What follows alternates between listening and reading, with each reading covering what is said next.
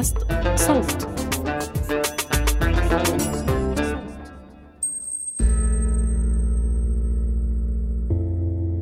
القوانين اللي بتحكم حياتنا مش أمر مسلم فيه وعشان هيك مهم تضلها دائما عرضة للسؤال والنقد. أنا روان نخلة وعم تسمعوا بودكاست أحوال من إنتاج صوت ومؤسسة فريدريتش إيبرت.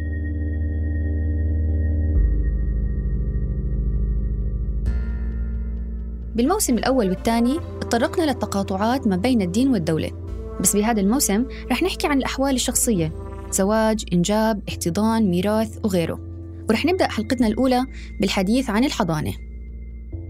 قمنا بإعادة تمثيل صوت صاحبة القصة وتغيير اسمها للحفاظ على خصوصيتها.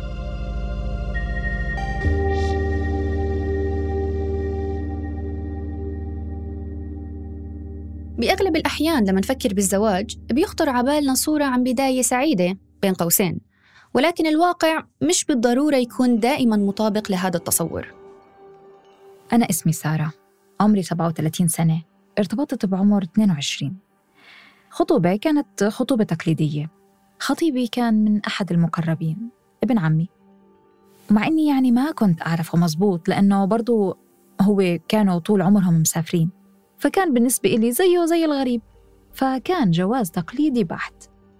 خطبنا تقريبا 8 شهور وقتها يعني كان صار كتب لي كتاب خلال ثلاث أيام وسافر. وكنا يعني نحكي يعني مرة بالأسبوع مرة بالأسبوعين ما كان في ماسنجر وهيك أشياء وقتها.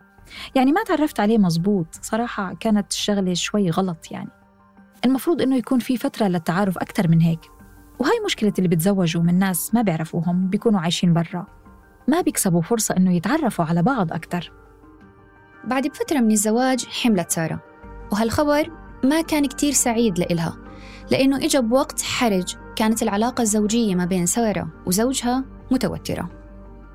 هلا أنا لما انفصلت واجهت كتير تحديات. انفصلنا بعد ست شهور وأنا كنت حامل يعني كنت لسه بالشهر الثالث تقريبا.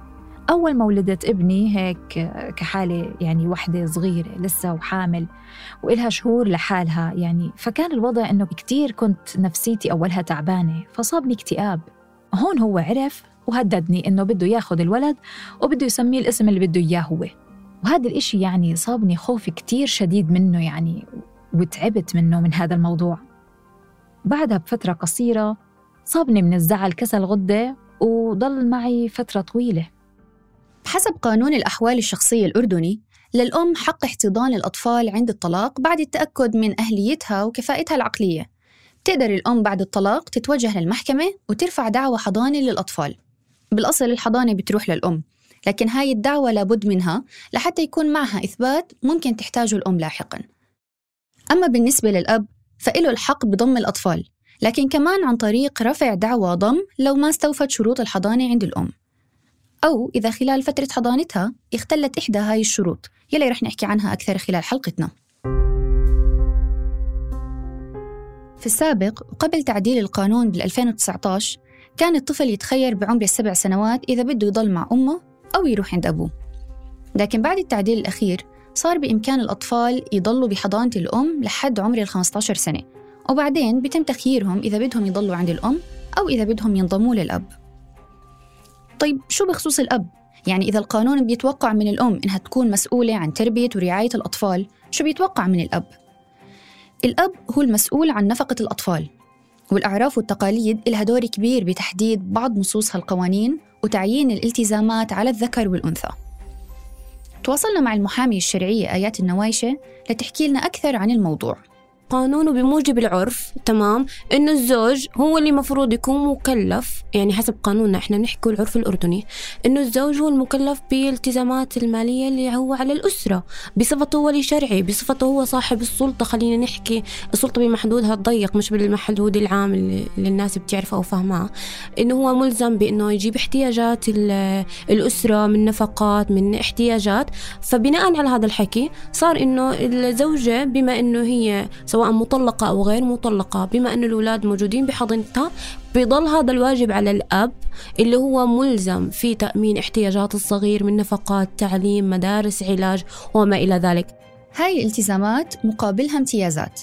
يعني بصفته الولي الشرعي على الأطفال الأب هو اللي بيشرف وبوافق على فتح الحسابات البنكية للأطفال. وهو يلي مخول بإنه يصدر أوراق ثبوتية إلهم أو حتى إنه يقوم بتسجيلهم بالمدارس.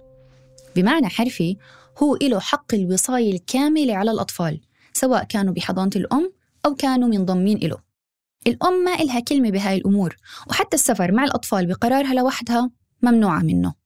من ناحية السفر مرة أنا إجيت أسافر زيارة على السعودية وطبعا طليقي ما كان يسأل عن ابنه مدة خمس وست سنوات.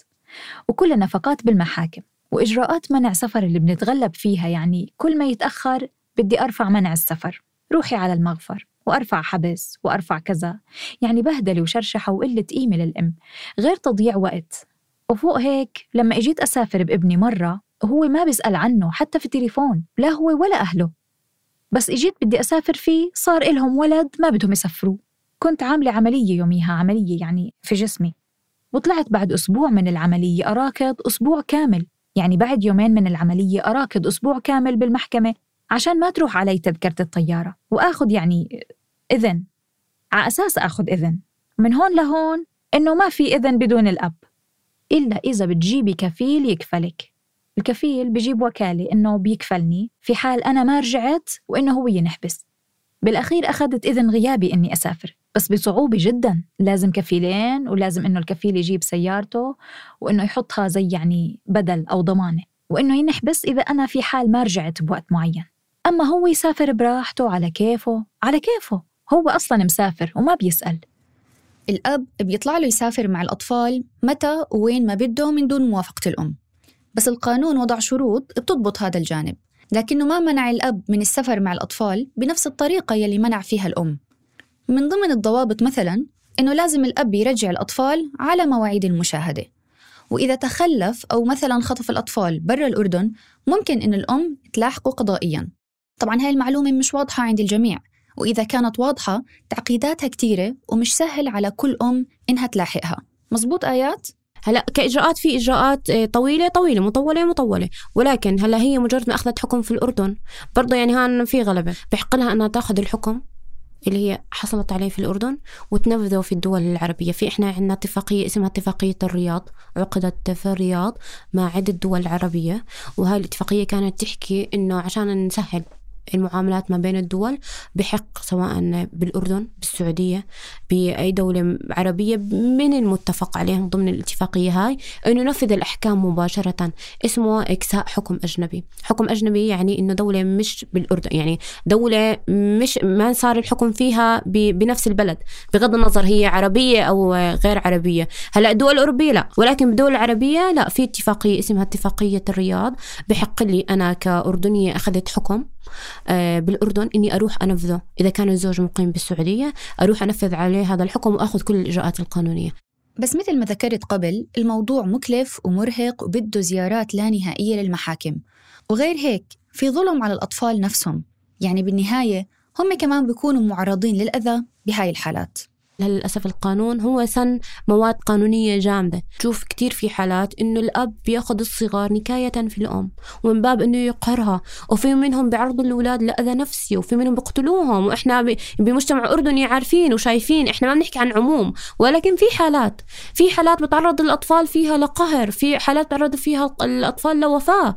وأنا ما بحكي بس من ناحية الأب ولا من ناحية جندرية إن أنا بدي أتحيز للأم أو بدي أتحيز للأب أنا بحكي من ناحية اجتماعية. إحنا إحنا عندنا مجتمع تغير تغير بسبب ظروف كتير كبيرة.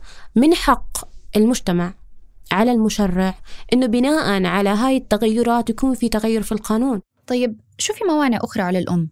اشترط على الأم عشان تكون حاضنة إنها قادرة على تربيتهم وتنشئتهم وتكون متفرغة لتربيتهم يعني متفرغة من ناحية آه، مش من زوج من زوج آخر تكون التزاماتها منطقية وقادرة على بهاي الفترة إنها تربي الصغار. فبموجب هذا الالتزام اللي أنت أعطيتها إياه أعطيها حق إنه هي تنفق على هاي الأولاد. برضو من مبدأ إنه الأب هو الأولى في آه، النفقة على الصغار وإنه الأم مجبرة أو خلينا مش مش مجبرة ملزمة خلينا نحكي طول ما الأولاد موجودين حضانتها تربيتهم تنشئتهم تنشئة صحيحة سليمة. زواج الأب ما بيأثر على أهليته بضم الأطفال. يعني إذا الأب كان هو ضامم الأطفال من الأساس وبعدين يتزوج الأطفال بيضلوا معه على عكس الأم. الزواج إذا المرأة تزوجت فهي تفقد حضانة طفلها. هاد إشي كان يعني برأيي إشي كتير غير منصف. يعني بدل ما هي تلاقي سند في حياتها بعد كل يلي صار معاها أو يلي مرت فيه خليني أحكي. فهي بتضطر طول عمرها تضل لحالها مع إنه الأم إلها الأحقية بالحضانة من الواضح إنه عليها ضغوطات وموانع عديدة بس شو بخصوص الأب آيات؟ هل بنلاقي مواد بالقانون تعدلت لمصلحة الأب كانت مجحفة بحقه بالسابق؟ هو كان مثلا بالقانون السابق إحنا آخر تعديل لنا لل 2019 هلا ممكن الناس تشوف أشياء تانية بس أنا يعني ما بعرف وجهة نظري يعني. هلا بال 2010 آه، لما كان في آه، قانون سابق كان يحكي عن آه، الأب بحق له مرة واحدة مشاهدة ما كان ما كان محدد عمر معين وساعات معينة فكان الموضوع ضيق جدا. بالقانون الجديد بال 2019 لما صار في آخر تعديل للقانون أعطى للأب حق إنه يشوف الأولاد بعد خمس مرات بالشهر وحط عمر معين من سن أربع سنوات مثلا وطالب بحق له استزارة طويلة يعني مش بس ساعتين مش بس ثلاث ساعات. وموضوع المبيت إنه ينام عنده هاي موضوع برضه آه، أجازوا القانون من عمر سبع سنوات. خلينا نتذكر آيات إنه لما بنحكي عن قصة سارة وخياراتها بنكون عم نحكي عن قانون الأحوال الشخصية للمسلمين. فممكن تحكي لنا أكثر عن وضع المواطنين والمواطنات من الديانة المسيحية في الأردن؟ بما يتعلق بالحضانة؟ بداية إذا كان أحد الزوجين مسيحي والثاني مسلم إذا اتفقوا الطرفين أنهم يلجأوا للمحاكم الشرعية وسن قوانينها وتطبق عليهم القوانين فيما يخص موضوع الحضانة والضم و و و فإنه آه، القانون بسمح ولكن إذا اشترط أحد الطرفين خلينا نحكي غير المسلم بأنه يلجأ لمحكمته المختصة بتكون المحاكم النظامية هي المحاكم المختصة وبطبق عندها القانون الخاص في مثلا الديانة المسيحية. هلأ إذا كانوا الاثنين مسيحيين فبيلجأوا للمحاكم الكنسية. هلأ لما نيجي نطلع بقانون الأحوال الشخصية وكيف أخذ موضوع الحضانة وموضوع الضم وما إلى ذلك أنا بشوف إنه بالقانون الكنائس أو قانون الأحوال الشخصية الخاص بالمسيحية المسيحيين فصل بطريقة أكثر من قانون الأحوال الشرعية آه، الخاص بالمسلمين القانون تبع المسيحيين. عرفوا بالسلطة الأبوية. شو الأشياء اللي بناء عليها بيقدر إنه هو خلينا نحكي ياخذ الصغار وشو الأشياء الثانية؟ برضو فصل إنه إذا كان آه الأب بحق له إنه مثلا آه، لازم على الأب إنه هو يدفع نفقة للصغار. برضو هون في تقارب ما بينه وما بين آه، قانون الاحوال الشخصية للمسلمين. ما بحق للأب إنه هو ياخذ الأولاد من أمهم أو العكس كمان. فيما يخص الأم إنه هي ما بحق لها إنها تطالب في الأولاد إذا كانت في عليها قضايا جزائية عليها قضايا أخلاقية. وأعطى خلينا نحكي آه، إلزام نوعا ما للأب إنه هو ينفق على على الصغار برضو من ناحية السلطة الأبوية يعني.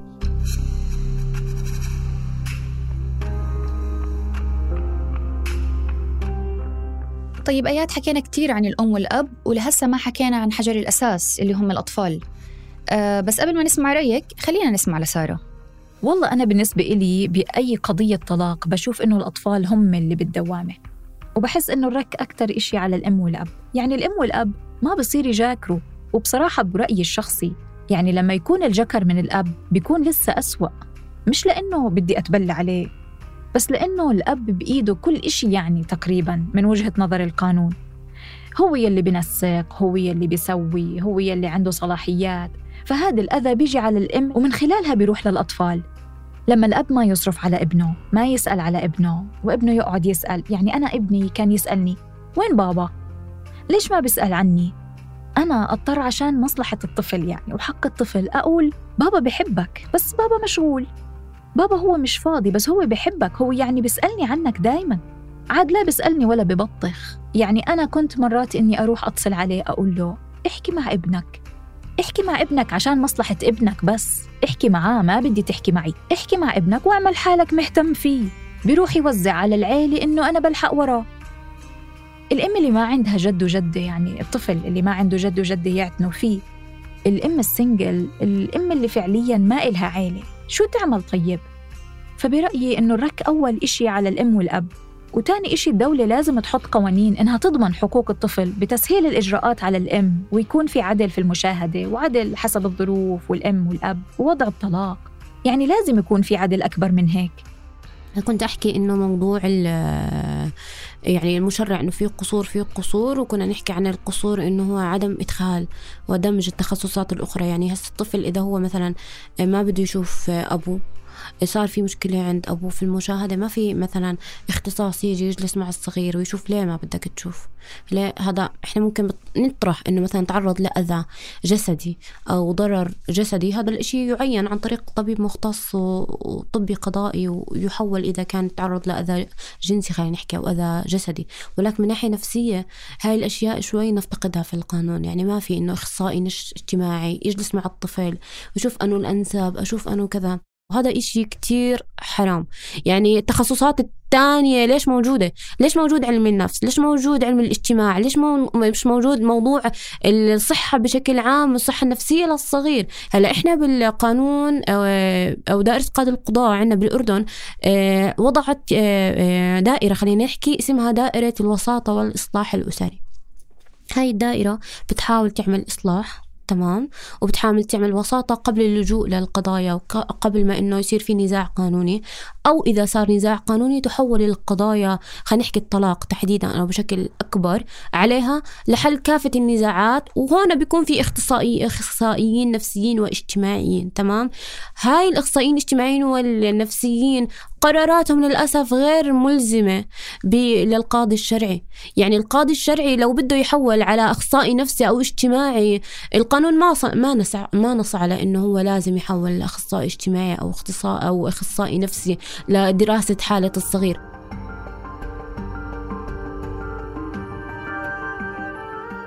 أنت كأم لحالك بيكون عندك كتير تحديات من المجتمع. حكي الناس ليش اتطلقتي وأنت حامل؟ وإذا طلعتي اشتغلتي بيحكوا عليكي إنك أم فاشلة سبتيه وإنت بالحضانة.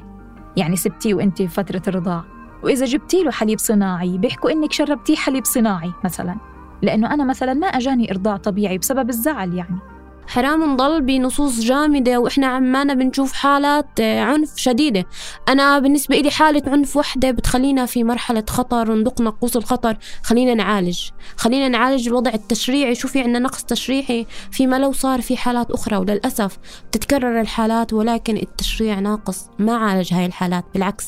يعني أنا كمان بديش آه، يعني في في في حماية الأسرة مثلا. أنا ما مش مخولة إني أحكي حماية الأسرة بتنهى يعني نهجها صحيح أو نهجها غير صحيح ولكن حتى حماية الأسرة للأسف في قصور. شكرا لك آيات على هالكم من المعلومات وشكرا لضيفتنا سارة على مشاركتنا جزء صغير من تجربتها ويلي بتمر فيه كأم حاضنة. بحلقتنا الجاي رح ننتقل للحديث عن الاحتضان في الأردن. تابعونا عبر جميع منصات البودكاست لتسمعوا الحلقات أول بأول. كنت معكم من البحث والتقديم روان نخلة. من الإعداد والكتابة سليم سلامة. تحرير تالا العيسى وتأدية صوت سارة أروى الخواجة. ومن الهندسة الصوتية تيسير قباني. بودكاست أحوال من إنتاج صوت.